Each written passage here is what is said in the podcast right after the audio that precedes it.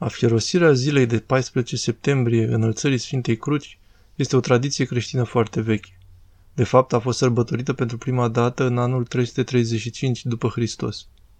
Împăratul păgân Adrian, care a persecutat și a ucis mulți creștini și a pus asupra creștinilor biruri mari, a dorit să șteargă de pe fața pământului amintirea crucii.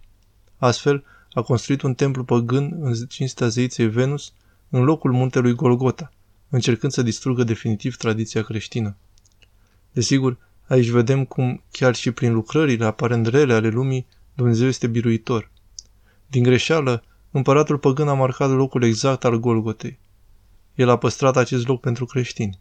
Astfel, când Sfântul Constantin cel Mare a devenit împărat și a fost convertit la credința creștină printr-un semn, prin vederea crucii, a trimis-o pe mama sa, Sfânta Elena, la Ierusalim să caute acest loc.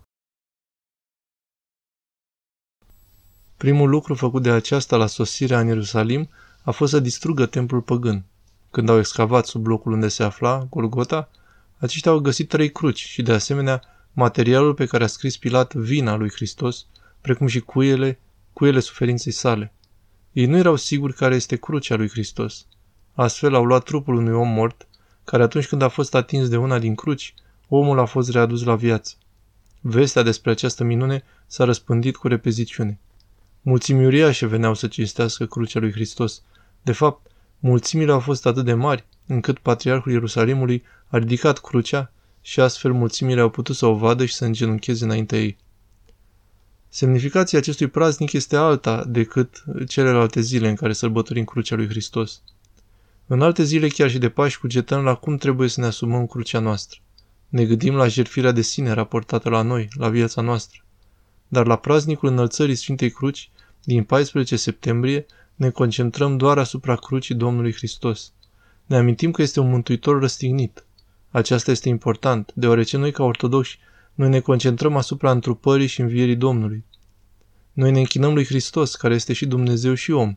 Noi ne închinăm lui Hristos, care s-a înviat pe sine din morți și a biruit moartea. Însă nu trebuie să pierdem din vedere că El a suferit și a murit pe cruce. În special pentru mulți convertiți la ortodoxie, care probabil reacționează împotriva ereziilor protestante și latine referitoare la teorii despre ispășire, ei vor să se distanțeze de aceste idei eretice conform cărora mânia lui Dumnezeu a trebuit să fie oarecum plătită și că diavolul a fost achitat.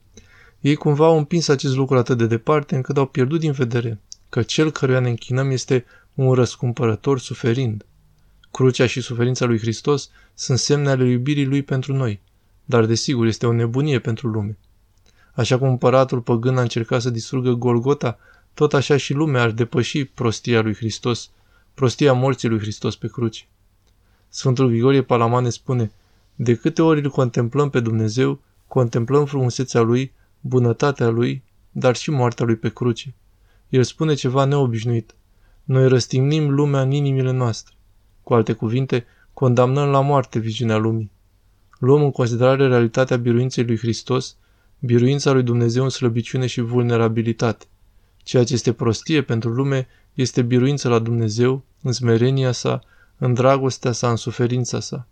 Suntem chemați să recunoaștem că nu trebuie să căutăm putere, finanțări, bani, statute. Toate acestea sunt lucruri pe care lumea le prețuiește, deoarece crucea este o comoară mai mare decât toate bogățiile împărățiilor pământului. Crucea este comoara noastră. Este biruința lui Dumnezeu în slăbiciune. Dorința lui Dumnezeu de a te salva este incomparabil mai mare decât dorința vrăjmașului de a te distruge. Sfântul Nicodim Aghioritul